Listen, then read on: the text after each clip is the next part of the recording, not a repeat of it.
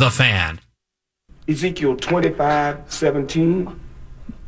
The path of the righteous man is beset on all sides by the iniquities of the selfish and the tyranny of evil men. Blessed is he who in the name of charity and goodwill shepherds the weak through the valley of darkness. For he is truly his brother's keeper and the finder of lost children. And I will strike down upon thee with great vengeance and furious anger those who attempt to poison and destroy my brothers. And you will know my name is the Lord when I lay my vengeance upon thee.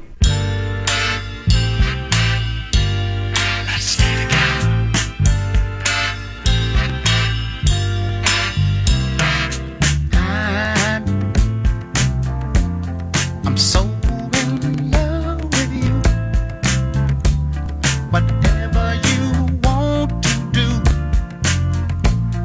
is alright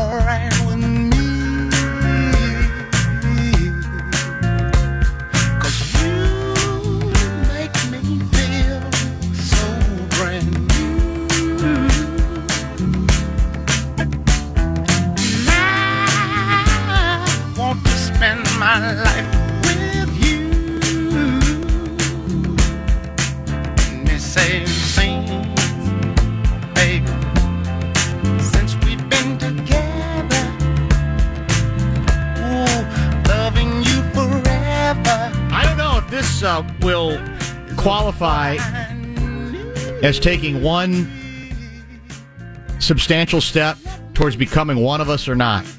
But I, I must tell you that um, the morning after a debacle of a season opener for your Golden Gophers, the one thing that is stuck in my craw is not the porous defense. It is not the junior high level special teams.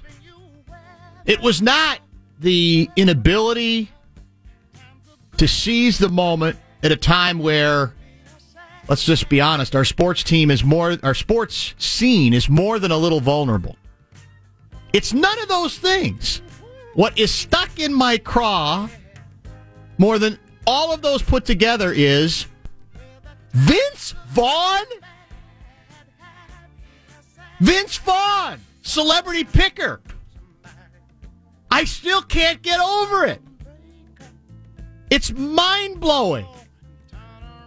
Of all the people who allegedly, I assume, are supposed to represent us, the state of Minnesota, whatever, the best they can do is Vince bleeping Vaughn, who spent, I think, eight minutes here. Maybe nine. I mean, oh, I was born here, but so what? How is that possible? And the fact that it bugs me so much, does that mean I'm moving closer to one of us status? Something so relatively meaningless. I want you today via the Bradshaw and Bryan inbox, and we have plenty of time to do this because it's a two hour edition today. Vikings are off this week. Insert your own joke on that. They were, of course, one would suggest off last week as well. I want you to send to the Bradshaw and Bryan inbox, booth at KFAN.com, all of the individuals, all of them. I don't even think two hours is enough time to go through the list, who would have been better qualified and presumably available to be the celebrity picker representing Minnesota than Vince Vaughn. It's unbelievable. I'll start. I'll give you a few names right off the top. One of us Hollywood actor guy would have been a better choice. Jimmy Jam would have been a, a better choice. Terry Lewis. Chad Hartman. And I'm not kidding. Representing his dad, Sid, would have been a better choice. Joel Maturi would have been a better choice. And um, I'm looking at a list of what's called celebrity ranker on famous people from Minnesota. Is this why ESPN did what they did? Because it's called ranker.com. And they list famous people from Minnesota. And at number one on the list is Vince Vaughn. So is that they go, hey, wh- who can we get from Minnesota? Hey, let's check ranker.com. Hey, Vince Vaughn. He's funny. He's snarky. He's with it. He's wow. He's always available. So let's get Vince Vaughn. Because look, it's his birthplace, Minneapolis. Now, number two on the list they have is Judy Garland, unavailable. Jessica Lange, age 71, okay. Um, I don't know if she still lives here or not. She did for a while with her husband. See who else is on this list. Email me, booth at kfan.com. Better, better ideas than who they ended up with. Cheryl Tiegs, birthplace Breckenridge. Yeah, okay. Josh Hartnett. Jesse Ventura would have been a better choice. The body. Jane Russell, born in Bemidji, which I didn't realize. Um, she died in 2011, so that would have been a reach. Charles Schulz of Charlie Brown fame passed away. Let's keep going down here and see who else we can come up with. Louie Anderson. Kind of cliched, but yeah, you could do it. James Arness was born in Minneapolis. I don't know how much time he spent here. Um, Chris Pratt, if you're familiar with him, he's from Minnesota. Sure. One of the Coen brothers might have been a tough get. I don't know. Point is, I think the football gods doomed the Golden Gophers the moment that decision was made. Vince Vaughn. This I just shook my head. It stuck with me all day. I don't know why it bugged me so much. Maybe because it just it just seemed like it was lazy. Like it's oh yeah, he was born here, and like I said, he's a quipster, and he and he likes sports, so that's how we'll, we'll include. Football gods rebelled. They said no, no, that's not going to work. So we're going to make you pay on the field. We're going to make you pay by giving up a 70 yard touchdown run in which the running back, I don't think, was even breathed upon, let alone touched. We're going to allow Michigan to start a drive on the eight yard line after one of those of one of a series of terri- of really really um, embarrassing kickoffs to take place. In which, in this case, apparently the Gophers felt that the they were not allowed to tackle the ball carrier on the way back. The list goes on and on. You know how it ended 49 24. It was not that close. Golden Gophers lose their opener to the uh, Michigan Wolverines. And uh, we'll spend a decent amount of time talking about it, reacting to it. 800 320 5326, toll free, 651 989 5326. I've looked at the schedule. I know what's ahead. Maryland and Illinois. Both road games, but both very beatable teams based on what we thought we knew before the season began and what we learned after the first weekend.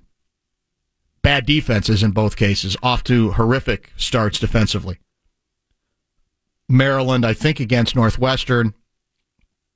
Illinois against uh, Wisconsin and their new hotshot quarterback. But as we discussed a week ago today, as we prepared for Vikings Atlanta, and we actually mulled over the what I thought was slim possibility that the Gophers, or the uh, Vikings would actually lose that game. We did lay out then. What if the unspeakable happens at the People's Stadium? Season's over. We didn't even know at that point. It would also include then the Vikings' decision to trade away their only remaining legitimate pass rushing threat, Ngakoue. And you say to yourself, the world could be, the Minnesota sports world could be the Golden Gophers' oyster. But the way you have to do it is not so much by in weeks two and three taking care of business against Maryland and Illinois, which is still possible, but by meeting, playing, and defeating a ranked blue blood football powerhouse on national TV. That's how you make the town yours. That's how you get everybody's attention, and that opportunity is now gone. Yeah, if the Gophers go on a win streak, preparing for, you know, perhaps a potential showdown game with Wisconsin, will it build? Yeah, it'll build. But this was the opportunity to do something special and truly have people, I'm telling you, if today we were talking about a Gopher victory over Michigan, all week, all week, they would be the number one story in this town, number one sports story in town, for uh, no question about that. And um, we can't even say that it was a dramatic, down to the last play finish, a la my alma mater, Indiana, against Penn State. It was a thorough blowout, a thorough routing of a Michigan team that maybe is ready to finally take off under Jim Harbaugh. That's possible. You can't rule that out. But that came in with many of its own questions that needed to be answered. A quarterback who had alleged pedigree but hadn't really done all that much. I think they were they missed four, they lost four starting offensive linemen. They had their own issues to deal with.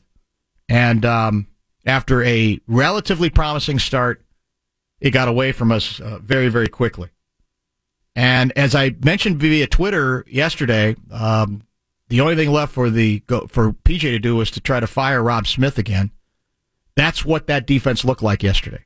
You remember the defense that literally seemed to have players constantly out of position, either because they were asked being asked to do too much or did weren't good enough, whatever the case may be. Where you'd say that's a simple off tackle play, and the the running back's gone for 70 yards, and no one touched him. Where were the safeties? There was nobody even in the middle of the field once he got past the line of scrimmage. What's going on? That was the general tenor of the Gopher defense before they made the coaching change. And yesterday, to me, uh, it felt exactly like that once again.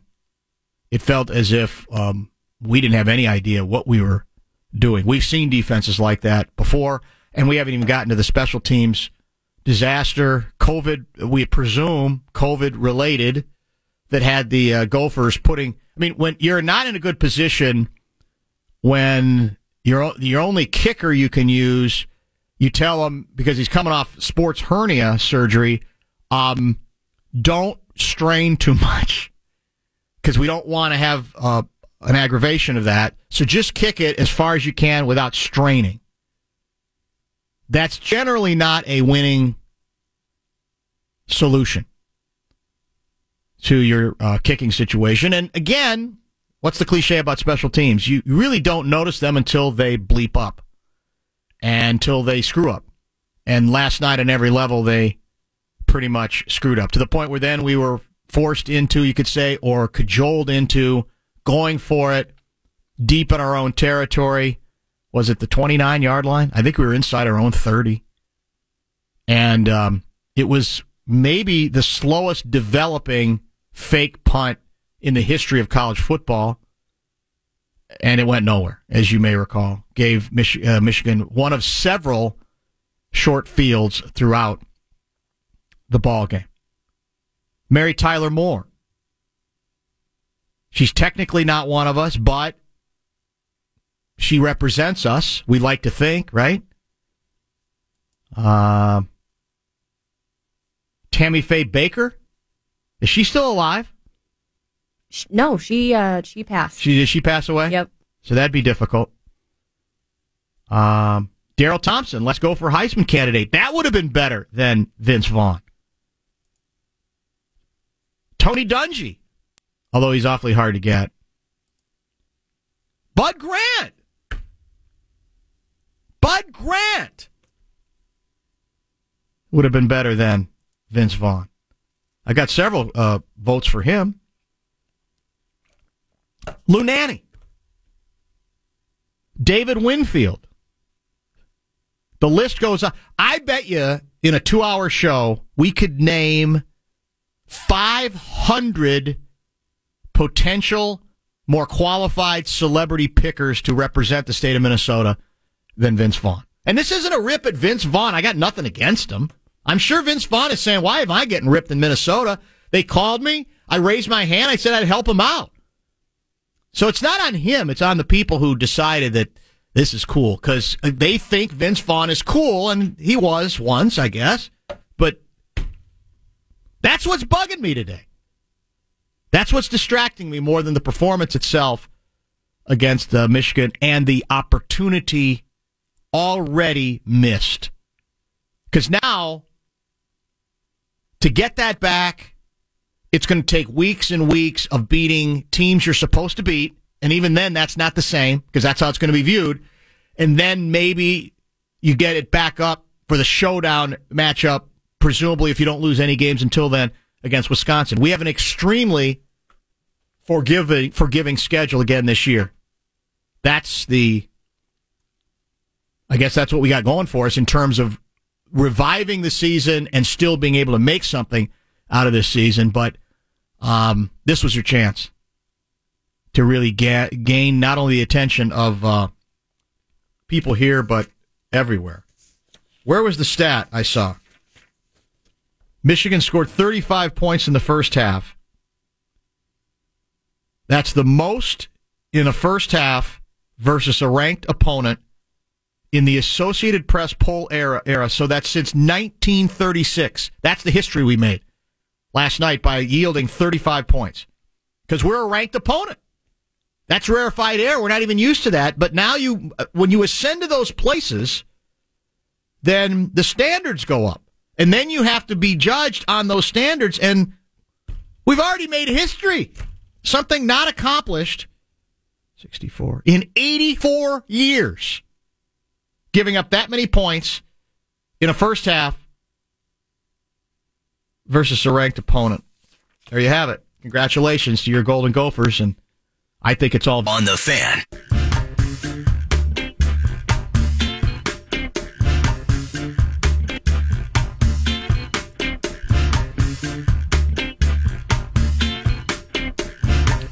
Mike Tice live about 30 minutes from now. He will help us through what we in the business call bye week for your uh, Minnesota Vikings and maybe help us understand um, what mode the purple might be in at this juncture. We will not ignore, quite possibly, I'm not going to call it the best finish in World Series game history, but it might very well be the strangest, most shocking finish to a single game ever in the World Series. Yeah, there's I close circuit of Twins fans. They are continuing the playoffs without us. And um, the Dodgers thought they were on the precipice of a commanding three games to one lead until all hell broke loose on the final play in the um, ninth inning. So we'll give you more details about that later. Interesting uh, email has come in from a longtime contributor, Julie, with a conspiracy theory that really makes some sense. Vince Vaughn has a new movie coming out on November 14 called freaky. The game day crew mentioned it at least once. Is it possible that this movie is produced by a company with ties to ESPN and ABC? Then it's a two birds with one stone situation for them. Minnesota picker with a corporate tie, just a thought. It's worth investigating. And let's be honest, wouldn't be the look, we all take advantage of writers, actors, musicians, coming to town for a concert. They got a new book out, whatever. That's that's part of the deal. We've all we're no stranger to that no, around we, here. We, exactly, and we accept being used uh, for those purposes if we can get a good guest out of the bit. But nevertheless, Vince Vaughn. I mean, I, the suggestions are coming in fast and furious. How about Alan Page? Now, again, okay, he went to Notre Dame. We get that. But who is more Minnesotan now? than Alan Page. Hell, it's been suggested via Twitter that a can of spam.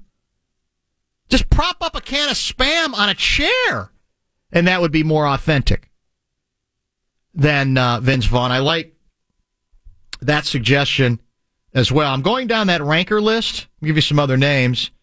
Garrison Keillor. Well, that might be uncomfortable. Uh, authentic, yes, but a um, little bit of baggage for Keeler that might make not might might make the timing delicate or indelicate, depending on your point of view. Mike Farrell, 81 years old, MASH fame, born in St. Paul, apparently, which I didn't know. I don't know how much of a connection he continues to have to the Twin Cities. Um, what about Pete Najarian? How would you feel about Pete that? Pete Najarian would be, all of these we're naming would be better than Vince Vaughn. And even if they don't all have the box office appeal that he does. Um, Larry Fitzgerald Jr. is on this list, ranked number 30th famous people from Minnesota. Might be a little bit busy. Uh, I'm assuming his team's playing today. I don't know. Uh, Tom Davis, the late great Tom Davis, has been in this studio of uh, Franken and Davis fame. Unfortunately, has passed away. Would have been a better choice if he were still if he had still been uh, with us for sure. Scrolling, continuing to scroll, see if other names, any other names. A lot of these individuals are have uh, passed away. Chief Bender, well, he died in 1954. He was born in Brainerd, the famous pitcher. Um, but keep them coming. Because I, as I said, any of these are better. I think more apropos. Kevin McHale. I'm telling you that we could do 500 without any difficulty. This is all distracting me from talking about the game itself, which, um, as most of you know, did not go well at all. We we laid out just how disappointing the performance was. I, for me, more defense than special teams because based on every, what, what everybody's telling me, you didn't have, the special teams case, you did not have your best potential representatives on kickoff, on kickoffs, field goals, and punts. And we presume COVID related, though that, that it's still all kind of mysterious about who was available and who wasn't available and and why. So, uh, for example, um, Michael Lantz, who's the number one place kicker, apparently was booming 50 yard field goals in, in pregame, but that, and, and in uniform, but was not available. So is he at the end of a COVID protocol? I don't know that that's been resolved yet. It's odd to me to have guys dressed if they can't be available in the game. That doesn't make a lot of sense to me. But we'll maybe get more information about that as the week goes on. But in this case, it sounds like we're having people out there who are either incapable of, of doing what they're asked to do. Um, and then there's also the weirdness of the strategy of you you're still allowed to try. Eventually, they got I think to where they were doing the pop up kicks, which were short, but at least were high, which gave your defense a chance to do something about it. So even the strategy that you were you were deploying under these limitations was head scratching. I would say. So that's rippable. But again, you say you don't have your main people, so you're you're you're you're making it up as you go along. Defensively, though, there isn't that excuse. Now, again, we know there are, this is not unlike the Vikings. You've got apparently upwards of seven defensive players who were big parts of this team over the last three years, all to be replaced. That's not going to be done in a minute. But my understanding is that the front on the front line, defensive line, you had a lot of experienced people back, and we got nothing going up front in this game. Nothing. No pressure on the QB that I saw. Uh, no real penetration, very little defensively. And I think they averaged 8.3 yards a carry, did Michigan on the ground. made uh, had enough passes also to be effective when they needed to be effective that way. And so that's got to be the most eye opening and concerning part against, again, an offense that's not known to be all that explosive. Now, maybe they're about to take off with the QB, but they haven't. You know, it, it, they they came in with their own questions and even a, a number of changes they they needed to make along the offensive line. So to me, I'm putting defense at the top of the list because I'm assuming the special teams you're going to get your main guys back fairly soon, and that's at least going to be representative. All you're looking for is representative there. But I don't know that there's any guarantee that it's going to get more representative defensively if if these are the same people. Now, presumably, as Garzi talked about, they'll get better, or you think they have a chance to get better. But how quickly will they get better? And what we saw yesterday was an alarming combination of what looked like just a lack of players making plays, and then players who looked very much lost and out of position. Um, and that combination made for, if you've watched Gopher football for the better part of 30 years, and I have, even though I'm not one of us, I bet you I've watched more football than Vince Vaughn has. I'll tell you that. More, more Gopher football. Uh, we've seen that defense before. Frankly, we've seen it too many times under too many different administrations as well. And um, as a result, just took all the life out of the uh, what might have been a very special evening for your Golden Gophers and their fan base. And by the way, the hardcores I'm sure will hang with the club because they're hardcores. But what you're trying to buy, the, the, the people, this is a front running town, as we talked about last week. This is a town that, um, even if you have casual interest in the sport itself and you don't even understand the history all that much, you'll grab onto it pretty quickly, especially if there's no one else who's winning and no one else who see, even seems alive, vital. And that's who you unfortunately lost last night as uh, as well. Did you mention Chris Pratt? Is that the name you mentioned? He's a Jurassic Park guy, among others. Bob Dylan. Probably a reach to get him. But I don't know. Did anybody bother to try to ask him? My guess is no. What about Jakob Dylan? Not a bad idea, too. Sure, why not? Does he spend any time here, though? I don't think he has, I actually. confirm or deny. Yeah. He's a name. Uh, Brock Lesnar. Yanni. We have a vote for Yanni. Mouth guitar guy would have been an absolutely better choice than uh, Vince Vaughn. Um, Marion Ross, aka Mrs. C on Happy Days. Born in Watertown. Or Eddie Cochran, rock and roll star from Albert Lea. Either of those would have been better. We mentioned McK- Joe Mauer. You kidding me? Joe Mauer would have been 10 times better.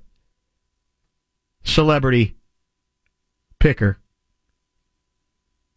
There's another vote for Marion Ross. Uh, Arne Carlson. Biggest Gopher Rube. He's a bigger Gopher Rube historically than Kess. How about Kessler? Fresh off announcing his retirement.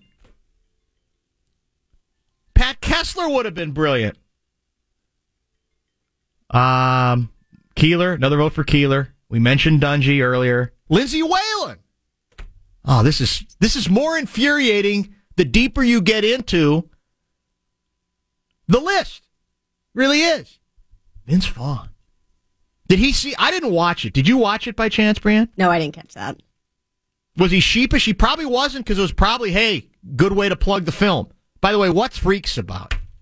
You have any idea? Apparently, there it's kind of a twist on that Freaky Friday concept of Oh. switching bodies, and I guess it's like he's a killer or something, and he switches with a young girl, and Oh. then now she's the killer. Plot twist. So, can't wait. Sounds wacky. Sounds really wacky and a lot of hijinks that I most assuredly can't wait for. Mike Tice live will join at the top of the 10 o'clock hour of the show. Let's mix in some phone calls. We got Warren already on hold who wants to talk about that World Series finish last night. A lot of people think Warren can only talk football. Don't judge him that way. He's not that one dimensional. 800 320 5326 or 651 989 5326. I'd love to hear from Gopher Rubes as well. Back with The Fan.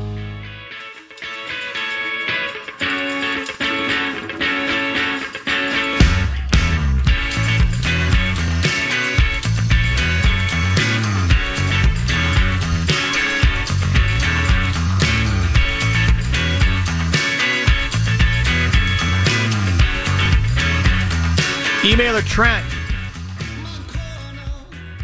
reviewing the Vince Vaughn performance as a celebrity picker. Atrocious. Low energy. Zero enthusiasm. Sid Hartman's tape recorder would have been a better choice. How about Tommy Lehman? How about Tippi Hedren? A former guest on the Bumper to Bumper show, believe it or not. The actress uh, who appeared in uh, at least two Hitchcock films, including The Birds, was born in New Ulm. And I want to say we had her on. This goes back to, we weren't even in this building. There was a film festival of some sort of her movies, and we, we had her on. It was a very nice conversation with somebody I am old enough to remember as an, uh, a very accomplished actor as well. Mike Tice, top of the hour, and we're adding at 1030 today. Golden Gopher Immortality. He would have been a better choice than Vince Vaughn. Bobby Bell. Bobby Bell's going to join the program. I don't know if he watched the game last night. I do know that he had a very interesting relationship with Sid Hartman. And uh, we'll talk to one of the all time Golden Gopher football greats who we've had on many times over the years on lots of subjects as well. Let's take a call from Warren. Warren, you're actually calling to talk baseball? Yeah, but you got me. Uh, and yes, because there was a couple of things that were you didn't bring up that I think were really important about that game. Okay. Was wonderful. But there's a couple guys you, you I think you're totally blowing that should have done the picking. The number one guy should have been Carl Eller, Minnesota Gopher, Boom. Hall of Famer, Boom. Minnesota Viking. Boom. Yeah. There. No, you're One. right. Yeah. Number one. Number one. Here, here, here, here's here's two father and sons. You could have had Marion Barber Jr. and Marion Ah. Barber being on there. Even better. I like it. And Two could have- generations. Also could have the team of Winfield, Yeah. you know, if he wasn't playing. Yeah. But I think one guy that gets forgot about who's a great from the Gophers who played in the NFL really well is Karl Mecklenburg. Oh yeah, very underrated player. You're right. Absolutely. Uh, one other thing about the Gophers, what, what was very irritating about it, it, it bring me back to the "Are you hungry or are you starving?" days. I think you know what I'm talking about. yes. And I believe it, it, just by happenstance, the stupidest thing is what they should have done is had a, uh, somebody on the team just just by being a good athlete during the week, seeing somebody could actually kick the ball that normally don't play that. And I bet you there's guys on the team that could probably kick it. And I think the main reason why they lost last night was because nobody had said anything about no offensive linemen.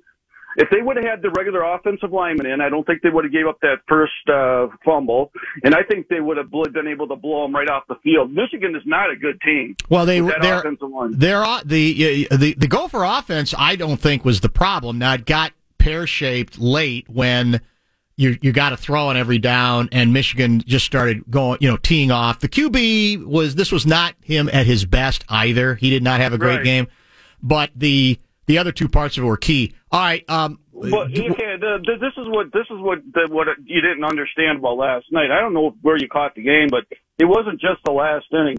It was back and forth the whole game, and that's why I think baseball is very underrated because I still think if you look at all the football games this year, Mm-hmm. football games, there's been such bad play in football, and you it just you, you can tell by either the college teams yeah. or the NFL on how many bad teams there are. And this shouldn't even be a regular, considered a regular season. I think it should be almost like a preseason practice type season. Get your young guys in. Are you turning you on? lose- are you turning lose- on your game, your favorite game of football? Well, no, like I'm just turning saying. on it. I'm just saying. Well, these teams like the Vikings, they should have got all their young players in, play them as much as they can. Don't worry about the year. Yeah. But Well, that's I about to happen, I baseball- think. But I think baseball, that game last night was one of the best either playoff or World Series games Yeah. I've seen, probably since Morris. But it was just back and forth, and you got you got one guy on one hitter, one guy on one hitter, and the and the defensive play was outstanding. It was a great game. All right, thanks for the call, Warren. Let's set it up. I, I am going to talk mainly about the end because I was epoxy to uh, Gopher football yesterday, but I do know how it ended. I didn't watch it live, but I know it now, and I've watched it on tape. So basically, the Dodgers are one strike away from winning game four, 7 6, and taking a 3 to 1 series lead. Brett Phillips then gets a base hit, drives a base hit to shallow right field to drive in the tying run. Okay, it's 7 7. Chris Taylor is the outfielder who does not clean the ball, uh, does not feel the ball cleanly. He, he kind of muffs it, it move, and then it kind of bounds away from him. That gives Rudy, how do you pronounce this name? Arozarena, a chance to score. He rounds third base, stumbles into a somersault. In other words, he's dead to the world with a good throw and a good catch by the catcher and a tag. However, Will Smith swings his mitt to home plate for the tag, but he did so before he had cleanly fielded the relay throw Ball rolls away.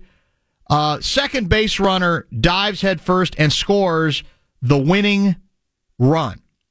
And again, if the ball is, cl- is fielded cleanly and right, the second base runner has no chance, obviously, to score on that play at all. So, um, it, it was an incredible finish, but to to uh, I think where Warren is missing it is part of what led to the incredible nature of it were some bad plays. That was horrific, horrific defense in that situation as well. That led to uh, the fact that now it's a brand new series at two games apiece as well. I'll take him at his word that um, it was uh, that there were a lot of twists and turns leading into the game. Now, uh, I will defend football to the extent that he's comparing the end of the postseason in baseball, where presumably in the COVID 19 world, uh, everybody's gotten some, had the chance to adjust to being out in the field and, and, and, you know, to, to playing their best baseball.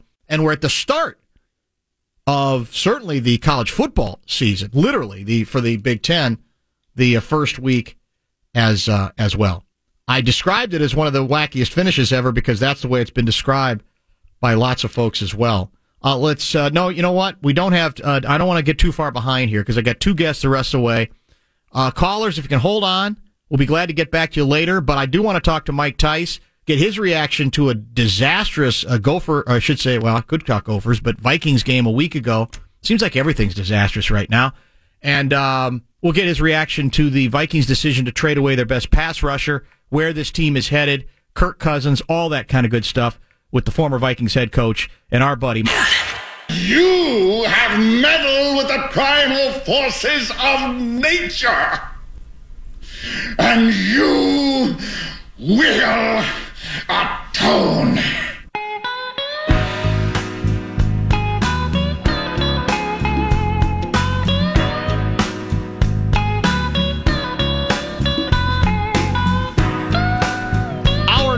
Two of uh, Sunday sermons. It's going to be a power packed hour. Mike Tice now, Bobby Bell at the bottom of the hour as well. Okay, calm down. Um, Mr. Tice, of course, uh, has joined us uh, several of the last su- few Sundays and has a terrific podcast available to you that I, re- I try to retweet every uh, Saturday or yeah, generally Saturday. that He I think releases the the deal that kind of helps you preview the uh, week of games. And even if you happen to be someone who likes to place a wager or two, um, maybe some guidance there as well. Um, Mr. Tice, how, how are you this uh, fine Sunday morning? I am wonderful, Danny Boy. We do not have any rain in Seattle. I know that's hard to believe, but no rain. Well, no we rain. have uh, probably you heard this in the middle of the week. We got a a nine inch snowfall, which was lovely. And it's as I look out my window here in St. Louis Park. You've been in this studio. It is uh, snowing rather steadily right now, so you're uh, missing all that kind of good stuff. And maybe it fits the mood, Mister Tice, because you're uh, since we last spoke things have not gone real well for the purple. Um, including, we didn't have you on a week ago, but we, of course, a week ago today, we were talking about uh, the um, dangers of assuming anything, even against the Atlanta Falcons. I still thought the Vikings would win the game. I did worry about some aspects of congratulating too mu- themselves too much for playing Seattle tough, which most assuredly did.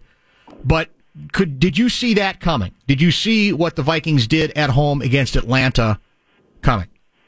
No, no, I didn't, Dan. I uh, I actually picked the Vikings to win in uh, on my podcast.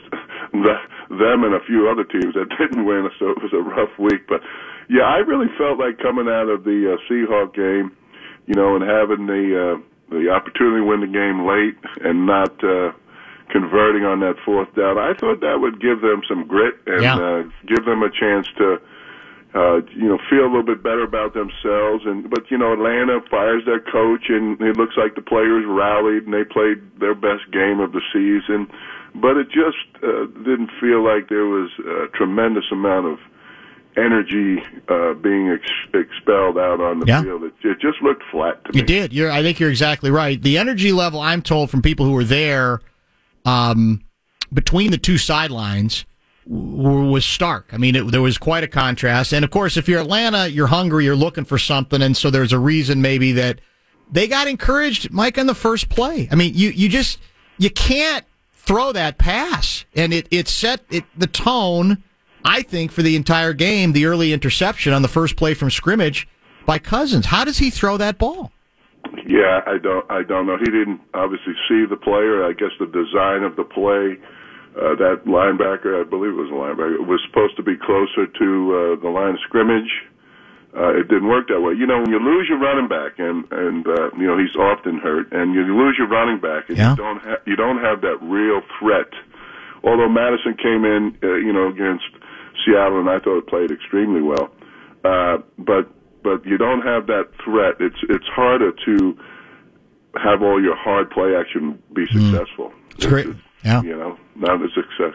That's- success, successful. Easy for you to say. Yeah, no, it's I a know, right? hundred percent true because whatever Mattison is, and he's a nice, it looks like dependable backup running back. He's not. He doesn't have the voltage that that Dalvin Cook when he could stay on the field, and that's a key point which you mentioned.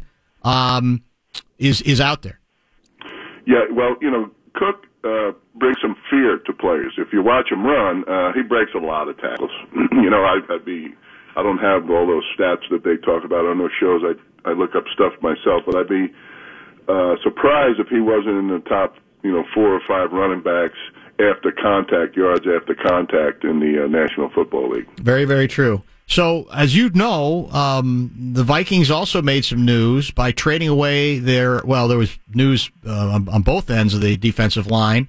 Uh, on the one hand, they make the decision to trade Ngakoue to Baltimore, and they get back a three. They, you know, this is five weeks after they trade a two to get him. In part because I think of their concern with the uh, the condition of Danielle Hunter on the other side of the line. Now we come to find out Danielle is going to have surgery, uh, a herniated disc, so his season is over. So it from afar, or at least from here, it certainly looks like it's the white flag. Now Spielman wouldn't put it that way. I don't expect that he would. But when you trade away, when you lose your number one defensive uh, lineman for the rest of the season, you know he's not back. And when you then trade away your only viable other outside pass rushing threat, aren't you signaling that hey, it is what it is this season? We got to get what we can because we're not going to be able to trade him, or should here we're not going to be able to sign him as a free agent next year. Um, we're we're backing up the truck here. What what did you make of it? well, you know, you you can look at it two ways. You can look at it the way you're explaining that. Hey, listen, let's uh, regroup. You know, let's uh, improve the young players as the season progresses, and then uh, and then you know you lose Griffen. You know he's gone. You lose a couple other defensive players, so your defense took a step back, in in my opinion, the off season. Now you lose Danielle Hunter for the season. You bring in a little bit of help, but then you get rid of the help unless they have something that I haven't seen in, in the uh, closet, some kind of young player that's on the practice squad that they're going to give a chance and he's going to come out and and be uh, you know an equal talent, then I don't know how how else you can look at it. Yeah, I don't either at this point. What do we do? What does this team do with Cousins? Um, because his contract situation is such that um, they're stuck with him not just this year but next year. He's too big of a salary. I think the salary cap hit next year would be forty mil. Um, the year after, I think the cap hit would be ten, which is probably more manageable. But um, that's the that to me is the elephant in the room here. Kind of what you do with him, whether you still are stubborn about trying to make it work with him, or if you say, look, if there's a quarterback we love in this draft, even if it isn't the guy supposed to be at the top of the list because we're not drafting there, pull the trigger and do it and and and get that process going because it's not going to last forever uh, with Kirk Cousins the way it's going right now. What what what what should this team do in that regard? you know, all those cap things is, is for the people uh, upstairs to figure out how, you know, if they can afford. Uh, I know they can afford it, but if Right. they want to take that cap hit, you see a couple teams this year get a, rid of a couple, you know, high octane players, and and uh, it's it's a tough situation. You know, the biggest thing is is the turnovers. You know, you could you don't have to be um, you don't have to be the prettiest person in the room but certainly you can give yourself a chance if you can uh, eliminate and not turn the football over. When you turn the football over, you really don't give yourself that big a chance. And when you have 10 interceptions, you know, after the first part of the season, uh, that makes it really hard, Dan. Mike Tice is our guest on the on the fan. Vikings, of course, are off this week. We can insert our own joke about that. They were basically off last week as well. So, um, update us on what you think of the state of the NFC North here. In that, of course, the Packers had their they stubbed their toe big time uh, for the first time this season. Do you view the Packers as a, a team that okay, you're not they're not going to go nobody goes undefeated in this league anymore and things got out of hand in that game and you sort of write that off or did you see some vulnerability in the Packers that you think is going to prove that they're not as good as they looked through the first month of the season? Yeah, I was surprised on that one too. I mean, it took a funny turn. I mean, ten nothing, and then he throws the pick six. Uh, he, of course, being Aaron Rodgers, and then it seemed like they rattled his cage a little bit, and uh, you know, a couple of grounding penalties, and it looked like he got his cage rattled. And maybe the formula is, uh, of course, quarterbacks don't like to get hit. No. If you hit him, if you hit him early in the game, uh, it tends to fluster him a little bit, and that was. Uh, I thought that's what really happened offensively, and then they had some offensive line woes. They lost their big tackle, and it just it just got out of hand. Really, like you said, really quickly in that game. And Tampa needed that game. Uh, know, they were coming off that tough loss to who I believe Chicago. They they need 2019. I think uh, they needed that game. But I'll go back to turnovers. You know, you look at turnovers. We all know right now, if you think about the worst team in the league, you can either pick Dallas or the Jets, probably. Yeah. And Dallas is minus 12 in the turnover differential, and right next to them on the list is the Minnesota Vikings at minus seven. And then when you look at the teams that are successful, of the teams that lead the league in in the turnover differential, the top five teams' record is 25 and two, and that's the Titans at plus six, the Seahawks plus six, the Ravens plus six, the Chiefs plus five, and the Steelers plus five. Now those are, if you think about those teams, those are five damn good football teams. So I'm going to harp on that. If you want to turn things around, you can't turn the ball over. And hopefully you get your running back back, and you can string together a couple victories. But the schedule is is not uh, favorable. Which I think those stats you, you lay out there prove the point that no matter how much this game changes, some things never change, right? Right, I mean, the, exactly. those for, that formula is you go back any decade, that doesn't doesn't change.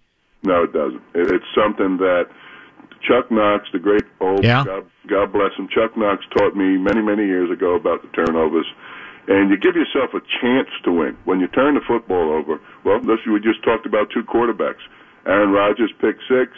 Of course, first play of the game, we throw a pick uh, last week, the Vikings, and you can't turn the ball over and expect to win, especially if you're playing a team that's a good football team. Now, Atlanta, eh, not such a great football No. team, but they, but they've had some bad luck too. I mean, they've been in a Right. lot of games. They have. lost some games in the fourth quarter that uh, you know end up costing ultimately the head coach's job. Uh, Steelers Titans is an intriguing game. I, I'm usually NFC guy, but I, I look at that game. It's obviously uh, something's got to give. Five and zero versus five and zero. Um, what do you what do you see in that game? Did you make a pick on this one? I did. I, I did pick this game, and I, I picked the Steelers. Oh. Uh, I have two friends on the staff of the Titans. I did not send them my podcast this week. Of course, one is the Todd Downing, our dear friend from you know Eden Prairie, uh, coaching the tight ends. But I I just feel like uh, in talking to uh, Keith Butler, an old teammate of mine, the defense coordinator of Pittsburgh, I feel like they're going to worry about stopping the run, and if they can stop the run, that that again makes them uh, uh, a little vulnerable. So they're going to put some people up on the line of scrimmage. I think uh, you know they're number one in the league in uh, sacks uh, with uh, 24 sacks. That's Wow. a lot of sacks That is, yeah. and and they really get after it. They don't have many injury problems. The Steelers, the Titans don't have many, injury problems except they lost their left tackle Taylor Lewan, and I think that's going to be a problem. The kid from Michigan. Uh, it's going to be a really good game. I'm sorry, it's in the early window. It's a 10 o'clock game here in Seattle, so you Yeah. got to get your butt going. But uh, it's going to be a tremendous game, and that could be the game of the week as well. And and right now, the Titans are favored at one and a half. It's good. to me. That's going to be the the game of the day. I mean, there's some great matchups this week. You know, you got San Francisco going to the Patriots, Yeah. and, and you got Seattle. You know, flex to the night game against Arizona and Kyler Murray. That's going to be a great game. And uh, Tampa and Vegas, I thought was going to be a good game. The Raiders until the Raiders, you know, lost five offensive linemen, four of which have been reinstated off the COVID list. And then Monday night finishes out with the Bears. I mean, the Bears have been shocking. You know, five and one against the Rams, and the Rams have broken my heart a couple times because when you think they're going to win, then they go out and Yeah. And uh, you know wet the bed. Well, in the case of the Bears, I think they're still viewed, uh, at least by me, as a team that has not figured out all that much offensively. They got, I mean, they made the quarterback change. Um, he's and and and you know he's streaky in that it's what streaky means. He can be good. Foles can be really good when he's in a role, but he can also be pretty dreadful and inaccurate. And they're doing it. You know, their baseline is they've got a, a bend but don't break defense that are in the in the red zone has been very good at, at making teams settle for field goals. And I guess you can keep yourself afloat that way, Mike. The question is whether you can really become a viable contender if you don't have a, an offense that improves a lot. I, I I tend to agree with that, but they're finding a way to win. They're an ugly. I mean, they're only scoring 21 points a Yeah. game. I mean, it's like okay, but you know, the Bears are built always around their defense, and they have you know the two great defensive players in Khalil Mack and Akiem Hicks, and they really missed him, uh, Hicks last year when he was out with an injury, and they get him back. I think he's got four sacks, and and uh, of course Khalil Mack has four and a half. You get him going, it's going to be a tremendous game. Then you get Aaron Donald on the other side, but you know, the Bears are getting six points on the road at five and one, Yeah. and and that's going to be interesting. And I, I picked the Bears. I think the Bears can be uh, uh, uh, in the game. They keep the games close, and uh, and we'll see what happens in that particular game. But yeah, I'm with you, Dan. I don't see them. I'm kind of shocked. It's a probably the ugliest five and Yeah. one that I've seen in quite some time. But they're five and one. Patriots, I think, are have a losing record. This is the latest in the calendar. They've had a losing record in over a decade, or for maybe even longer than that. It's been a long time. They're in there, and for all of that, they're two and three. It's not like they're zero and five. But have you have we seen enough of Cam yet to get a handle on whether he's got it in him to really, even though he you know he plays the position a different way than Brady does, but can be viable enough to keep New England in it, or are we seeing? you know some of it, some of the limitations to to him being the main guy at this point in his career. What do you think? Well, you know, they lost last week to Denver. Denver's got a defensive head coach, and they have, even though Miller is out, their best player on defense, they they're good defensively. And Patriots are having trouble scoring. They're only scoring 21 points a game. Cam Newton has a chance late in the game to make that throw. Guy's wide open. He doesn't make the throw. The Right. passing game is going to be the problem. They can run the ball. They're up there in, in rushing the football. I think they're second maybe in the league in, in rushing. They're somewhere towards the top.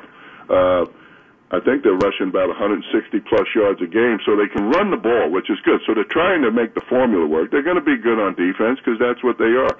But uh, Cam's got to make some throws for them to, you know, be able to compete and uh, and get on the plus side. But here's the thing: I don't see that they really have any talent in the wide receiver position Uh, which has been a, or at the wide receiver position. which has been a problem there. Uh, la- uh, last item for you, uh, Mark Craig, longtime NFL writer, has an interesting piece today. Star Tribune, uh, headline: Vikings primed to join crowded race for number one pick, and of course, it's it's all about tanking for Trevor. That's the alliteration that people love. Although I pretty much hate the whole tr- tanking concept, and I don't even buy that it's done anywhere near as often as folks want to believe. But have you watched enough of, of this kid, Trevor Lawrence, to believe everything about him that, that he's got a chance to be uh, an all time great QB? Or you say, well, I'd like to see a little bit more in terms of how his game translates? What, what are your impressions of him from afar?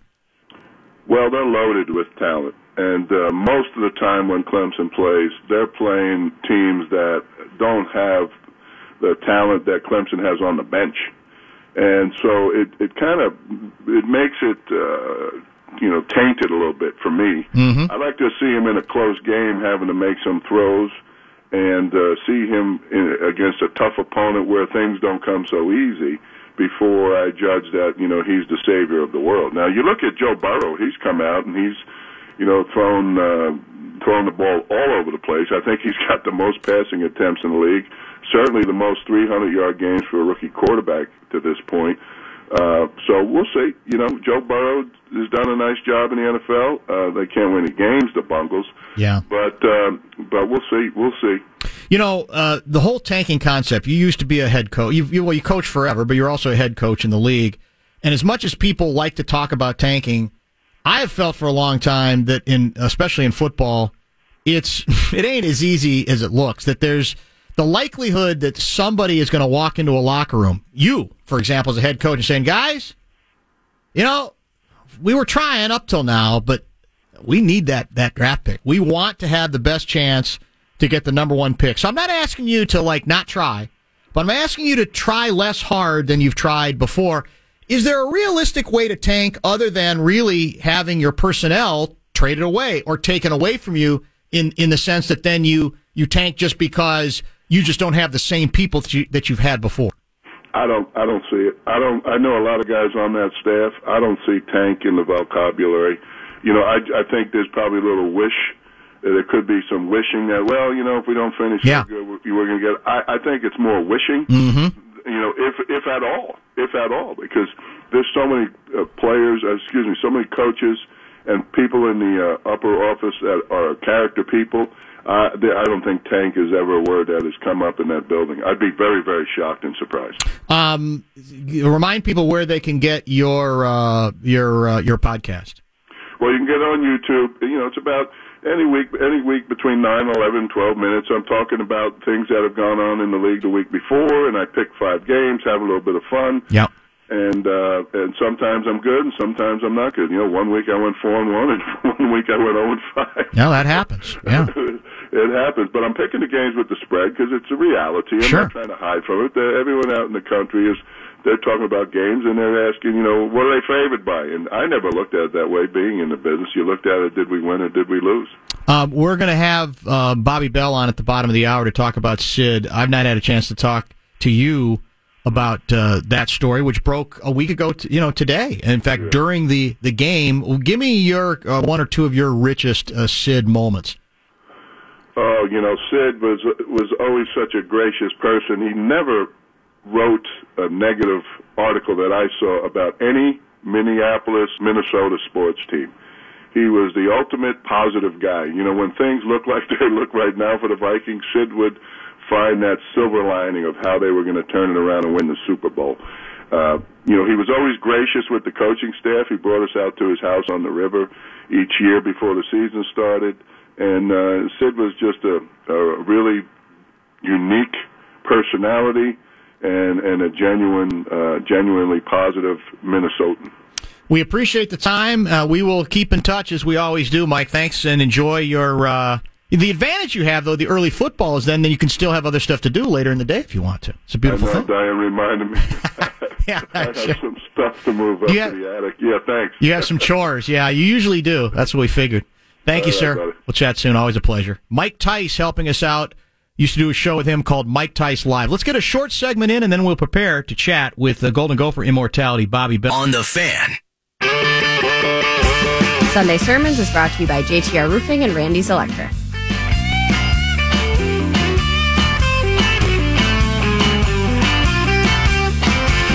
Good morning, baby. What's the matter? Maybe just out of habit, this week won't be all that abyssy. Perhaps, despite the uh, Gophers' debacle against Michigan and the current condition of your Minnesota Vikings, the fact that it is Packer Week, or will be Packer Week, is enough to sustain a certain level of interest. That the rivalry itself is self sustaining, even if the two teams are being very different positions. I think Green Bay is in Houston tonight or today to take on the Texans. They're favored to win. They could stub their toe, uh, but they certainly also could win. So uh, maybe that will keep things going for another week. Otherwise, it feels like seasonal boost is uh, in peril, given the fact that we're not close to the the resumption or the start of the new hockey and basketball seasons. Pro, I'm talking about. Uh, baseball season is obviously in the rearview mirror for the Twins. Lynx are out of season right now. So we were clinging to the hope that the Gophers could capture the imagination of the uh, Minnesota sports fans nation. And um, that opener did not exactly stoke that desire, one could say. It was um, 49 24, and you could argue it really wasn't even that close. Defense never stopped after the first drive, really never stopped anybody. And Michigan, I think they missed three field goals. Now, at least one of them was over 50, but um, they could have been approaching, I guess, as I'm saying, 60 points in the ballgame. And um, the offense did probably enough, at least to keep it interesting. Keep in mind that also there were a lot of Michigan had a lot of good short fields having to do with special teams disasters as well. And of course, seven points came on a turnover on a strip sack, ball bouncing into the air for an easy Michigan touchdown. That has to be factored in, I guess, to the 49. But um, there was no sign of presentable defense in this game. Special teams, I'm going to give as bad as it was, and as much as it makes it impossible to beat a good team when your special teams are as messed up as they are, we're going to put that more to COVID. Um, and assume that those players are going to become the regular kickers are going to become available fairly soon. Defense, though, they're picking up the pieces for a lot of lost important players gone, and as a result, um, there's no guarantee that they're going to be any more ready next week than this week, other than they will be playing a far more inferior opponent. In in the case of Maryland, than in the case of what we we saw play out uh, this week. But very disappointing start to not even be competitive in a game where you are uh, it's your a big opportunity to capitalize on the good feelings that the team itself the program was eliciting on the basis of a very good season last year. And to not even be competitive it makes it easier for people to kind of shrug their shoulders and say what are we really? What do we really know yet about whether this is the the breakthrough, not the breakthrough with a, a lowercase b, but the breakthrough with the uppercase B, the capital B, that people want to think that uh, this particular coach and this program um, is associated with. And the only way you do that is if you follow up, and you're going to have much better, easier teams to play. But at this point, all that's going to do is going to sort of keep you afloat the question is still what are you going to be able to do defensively when you play a legitimate offense? And what looks like Wisconsin might have a legitimate offense again with this Mertz kid, the quarterback who they've been waiting for forever, who I think had one incomplete pass in the game, five touchdowns. He was absurd in their opener against Illinois. That's one of the defenses we're going to be playing in a couple of weeks. So I, I think this uh, there is reason to believe that the Gophers are going to be able to score a decent amount but you got to be able to guard. You got to be able to play defense, and uh, we were back to playing that kind of uh, breakdown defense that that doesn't even really give you a chance to to participate. And to that extent, I think it was uh, maybe easier to accept the result. There was nothing fluky about it. There was nothing like ah, a couple of bad breaks here. We were right in it to the end. You were not at all competitive defensively, so it's going to have to. That's going to be for me, even beyond the special teams, the key to this whole thing. Are you going to be able to replace these guys quickly enough to make yourself a factor in this race this year again? Um, like the Vikings defense, they're replacing six or seven names, and Vikings defense still looks like they haven't figured out how to replace those names. And quite frankly, um, in addition to the ones they lost in the offseason, they've obviously lost Barr, they've lost Danielle Hunter as well, and now they've also lost Ngakoue. Um, so the chances the Vikings can recover limited. Chances the Vik- the Gophers can figure out who can fit in those spots that are open from the people that you lost a year ago. You're going to have to do it quick, and you're going to have to do it a little bit more convincingly, a lot more convincingly than you did in the opener. We'll find out if Bobby Bell, former Golden Gopher great, watched last night, and also talk to him about his very interesting relationship with.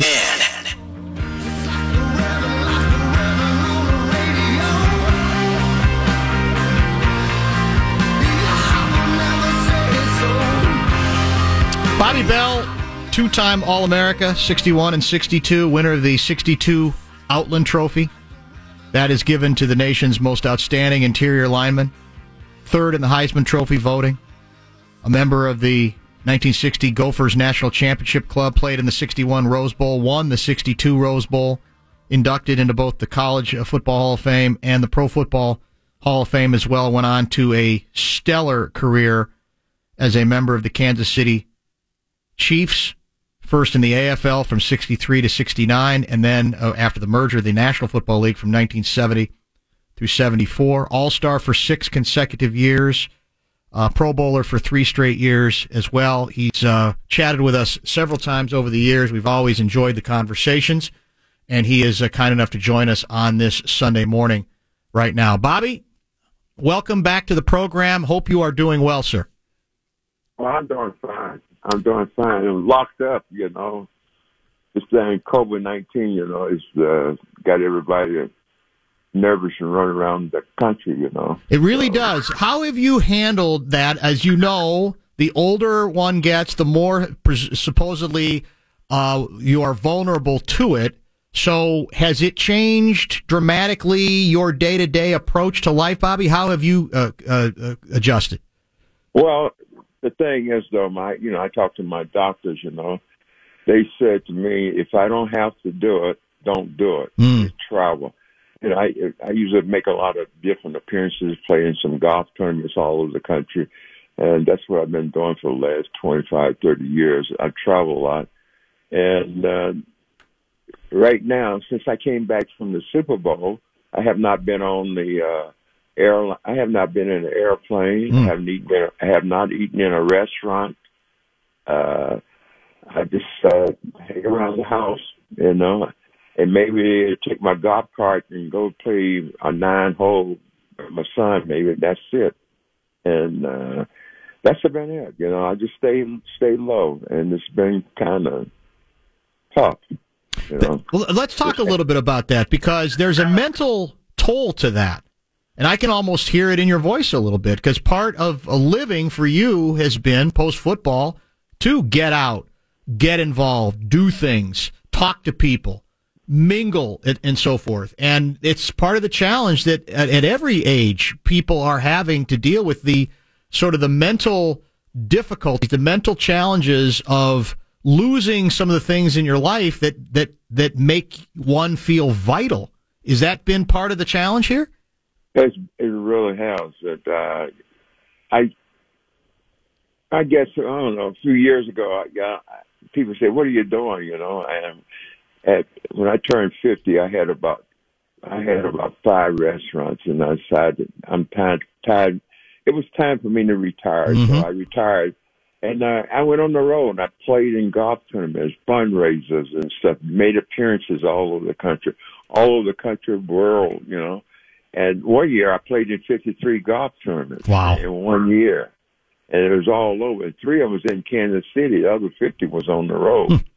so I got an opportunity to play in a lot of different uh, country clubs. That's uh, I enjoyed doing, and it was a fundraiser, uh, stuff like that. It's been put on the hold. I made speaking engagement, uh, travel. I just, I enjoy meeting with people, you know, Sure. helping people out. So that just came to a creaking stop. Mm. Yeah. Stop right there. You So watch? Do you watch a lot of TV? You do a lot of reading? What do you do at home?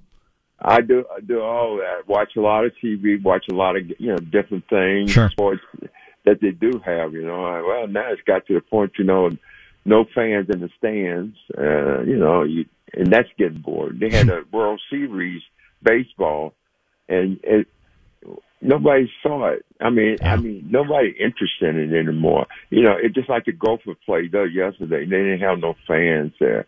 It's uh, it's been tough. It's been really tough. And uh, you know, I, I do some reading here. I get involved. I, I do a lot of Zoom calls with different friends and uh, people all over the country, and that's about it. You mentioned- how to go from one step, one floor to another floor, another floor. You know, that's about it. Yeah, yeah, you're right. I think a lot of people can relate to exactly what you're talking about, especially if folks who are more in a retirement mode like you in some ways, but still want to stay vital. Um, you mentioned the Gophers. It did not go very well last night. It was a national TV game. I don't know how much, if you saw all of it or part of it. Um, I, I was laying out your, your resume, which was all about great defense. And so to that extent, it must have been tough to watch because the defense was a real problem last night for the Gophers. What, uh, what did you see? Well, I it was rough, you know. Right off the bat, you know, they blocked the kick. You know, they blocked that kick, Mm-hmm. went in score, and then the next thing you know, you now you got to really buck, buckle down because Michigan is a good team. You know, I don't think I don't remember when I don't remember Minnesota beat Michigan in uh, uh, Minneapolis in the last what twenty five years. It's been a, it's been decades, absolutely. And uh, I'm going like, oh my goodness. I said, now is the time you got to tighten down. You know, they got that quick seven. Mm. Well, Michigan going to be really hot, man. What are they going to do? And they come out and run the first play, and it's seven. I mean, a guy Yeah. just took off. Seventy yards, right? field. Right. Seventy some yards, and I said, oh my god, the night's going to be a long night, you know.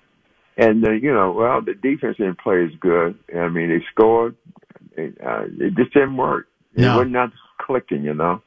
And I knew they had to tighten down. But uh, Michigan got fired up. You know, when you grab a team like that, and uh, you know they look around and say, "Hey, man, this is not bad." They came back and scored. And that's, I mean, it's hard to be a team that everything they do was turning out right for them. You know. They didn't punt after the first drive, I think, after the one that you mentioned that was blocked, and and they've got, as we talked about during the show today, they're missing about six or seven guys from the last couple years who were key players, and that's the challenge right now. It it, it sure it didn't look last night that they had those players replaced.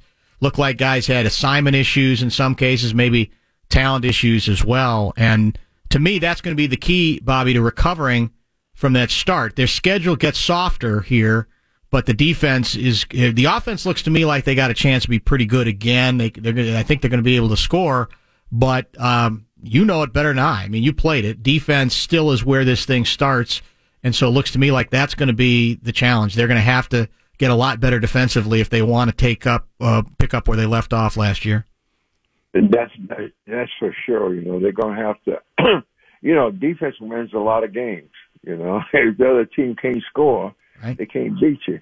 You know, so I'm just I, I just uh, I just hope coming up, they're you know try to do something with that defense and straighten it out. Have you thought about what it would be like to play um, in empty stadiums for you? If you could look back on, on your career, I guess what I'm asking is we, we all assume that especially defensive players do get some juice from the crowd at home and maybe even the idea of taking a crowd out of the game on the, on the road. Do we overrate that or was that a big part of, you know, what a, a good defense and a player like you was able to do? Well, yeah, you- you, you like the fans, you like the crowd, you know. You know, I used to, uh, I had people, I mean, all the way through my career, you know, there's people used to go and say, man, uh, you looked up in the stand and uh, I waved at you, but you didn't wave back. oh, you know, you hear me yelling at you, you know. But uh, my my thing to them is I'm saying, oh yeah, I saw you up there. I saw you yelling at me. Yeah, but I really did, you know, because I'm constant. I'm a, I am involved in the game. I like to be involved in the game all the time. That's a hundred percent. That's defense, offense. And you know, when I was at University of Minnesota, I went both ways. So when I came, if I came off the field, and uh, I, you know, I'm I turn around, I'm right next Yeah. to the field. I got to be in. I'm. I got to be focusing on the game. What's going, offense or defense? And when I was up, when I was at the university, I went both ways. And in the pros, it's the same way. You know, I, you know, I played on uh, most of the special teams because we didn't have 32 players in the uh, in the NFL. So you went both ways. But I both, I centered the ball on punts, field goals, and stuff like that, and played defense. I played, you know, kickoff return sometimes. Yeah. I played that. I, but the only only thing I didn't play was the kick kickoffs. You know, the coach said I was too crazy. To that, so. That's pretty versatile as it is, Bobby. That's a pretty good. Uh, that's a pretty good uh, uh, diversity to your uh, your resume, to your football resume, beyond uh, the the uh, the the the Hall of Fame defensive performance. Let me ask you too. We're chatting with uh, former all-time Gopher great Bobby Bell. Um, I, I've read a couple of interesting things that you've had to say about the passing of Sid, and of course that story broke during the Vikings game a week ago today, actually, and there's been sort of an ongoing effort to pay homage to him and sort of put his significance into some kind of historical perspective. What what's what when people say the name Sid, what does that trigger in you? What what does that make you think about? You're talking about a you're talking about a person that a lot, lot maybe a lot of people didn't realize, but Sid was a honest, straight shooting reporter. And the thing about Sid is that uh, at first he didn't have no. I mean, against me, he didn't think that was the right deal for the coach Warmath to give me a scholarship.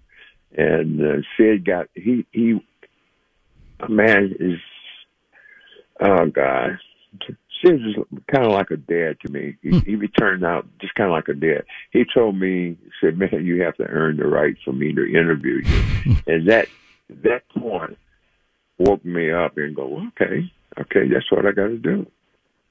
And that's what I set out to be. My whole thing with the, the playing up at Minnesota, and my whole life has been set behind that.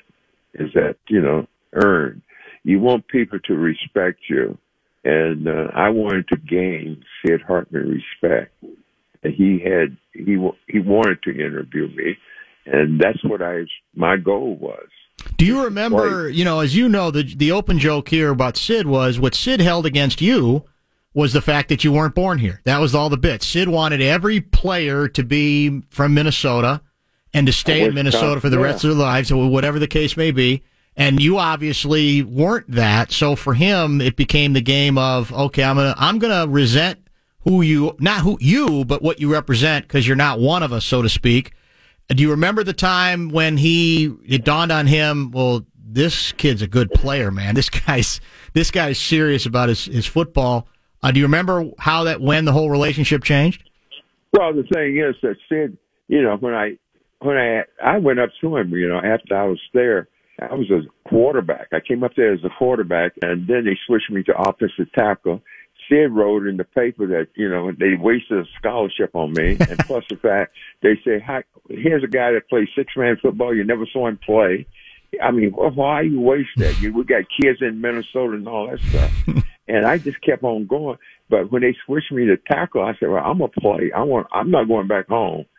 So I started playing. I worked my way up the ladder as as a tackle, and Sid wrote in the paper that no sophomore would start in the first two teams coming up my sophomore year.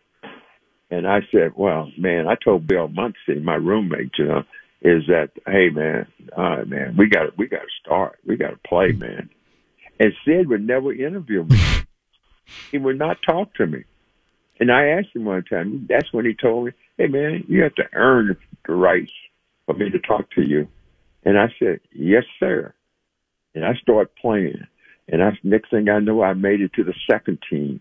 Next thing I know, I started my first game as a sophomore when they, the season started. And I went to Sid and I said, Sid, I mean, no, Sid came to me, wanted to interview me. Mm-hmm. And I told him, I said, man, you have to earn the right to talk to me and walk away from it. you you got to know sin. You know, that, Yes. that really upset him. You don't want to talk to me. and I just walked away. I, you can't talk to me. And said from that point on, my sophomore year, you know, we was national champs. Yep. Went to the Rose Bowl and all that, you know, and Sid Fallon came up to me as before we got to the Rose Bowl, and I I talked to him, interviewed him. He talked, you know, and from that day on, Sid was just like a to me a dad that I looked up to.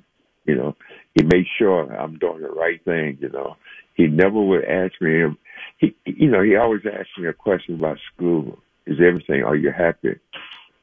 You you getting the schoolwork? Your class? You going to school class? And he, that's what he ta- always talked to me about.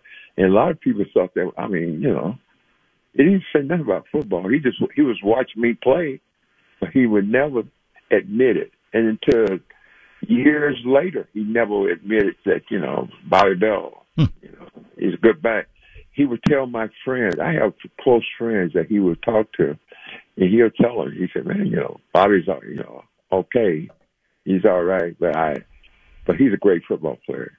And don't tell him I told you that. that's what he would do, you know. It sounds like Sid. And I have I have friends that told me, say, you know, see, we'll talk about you, but they told, told them not to say anything to me about it, you know. Is the story, Bobby? Is the story true that uh, out at the Rose Bowl he saw you admiring uh, some clothing through a store, and that he said, "Hey, what do you what do you need?" Tell me that story in, Yeah. the, in the minute or two, two we have left.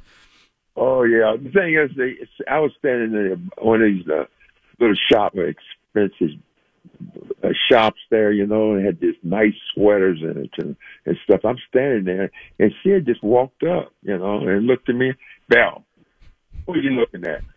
I said, I'm looking in this shop. He's look at that sweater, man. I said, you think it would be I ever be a time I can afford to go in this place and buy me one of them sweaters like that? And Sid looked at me and said, What? I just said, no. He said, Come here. He took me in. Come here. I went, I said, I ain't got no money. I ain't got no money. he took me in there. He bought me this he bought me a sweater. He said, That's he bought me that sweater. And it just blew me away. it just looked and from that point on, you know, Sid was just like that. He, he checked on me, made sure I'm going to class. He checked on me, make sure school, everything. I'm, everything. I got tennis shoes. He looked down and he goes, "Man," he he, he made sure I had some tennis shoes to wear and stuff. I mean, he's he made sure hmm. that I was okay. And Sid, it was that way from that point on until he passed away. He'll call me up. I mean, he would say, "Hey," I mean, Sid is the one that when I went into the Pro Football Hall of Fame, he's the one that brought my name up before Joe McGuff at the Kansas City Star. Right. He told, he said, he told uh, Joe McGuff, said, Joe, what's the deal with Bobby Bell? Why don't you bring? He, he's eligible for the Hall of Fame. He's out of football. He's great football. He did every. What's the deal? And Joe said, "Well, uh, I didn't know. I didn't know that." And Sid started talking in the group. You know how they they vote for Yes. the Hall of Fame, Right. Bring your name. So Sid brought my name up and said, "Hey, Bobby Bell." And he started talking to Joe McGuff in the room. They said he was just talking, you know, like Bobby Bell and all that stuff. But For fifteen or twenty minutes, he talked about me, and and everybody looked at it. And he said, "Well, what you gonna do?" Joe said, "Well, all right." And he said, "Well, what you gonna say about it?" He said, "I don't need to say anything." Said, you don't said it. And they took a vote. Everybody voted for me, except maybe one, I think, one person out of the group. And I was the first Chief Hall of Famer football player. I was the first Chief Hall of Fame football player.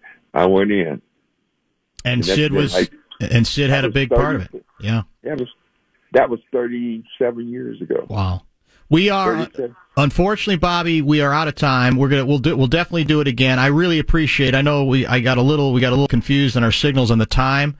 I'm I'm really uh, uh, grateful though that you you did find the time for us despite uh, the fact that we kind of switched the time on you. So thanks again. Stay well, and uh, we're going to do our best to try to stay in touch with you because we always enjoy our conversations with you. Thank you, sir. Well, thank you. Bobby Bell, ladies and gentlemen, a big, big name, historic name from Golden Gopher history with some great Sid memories.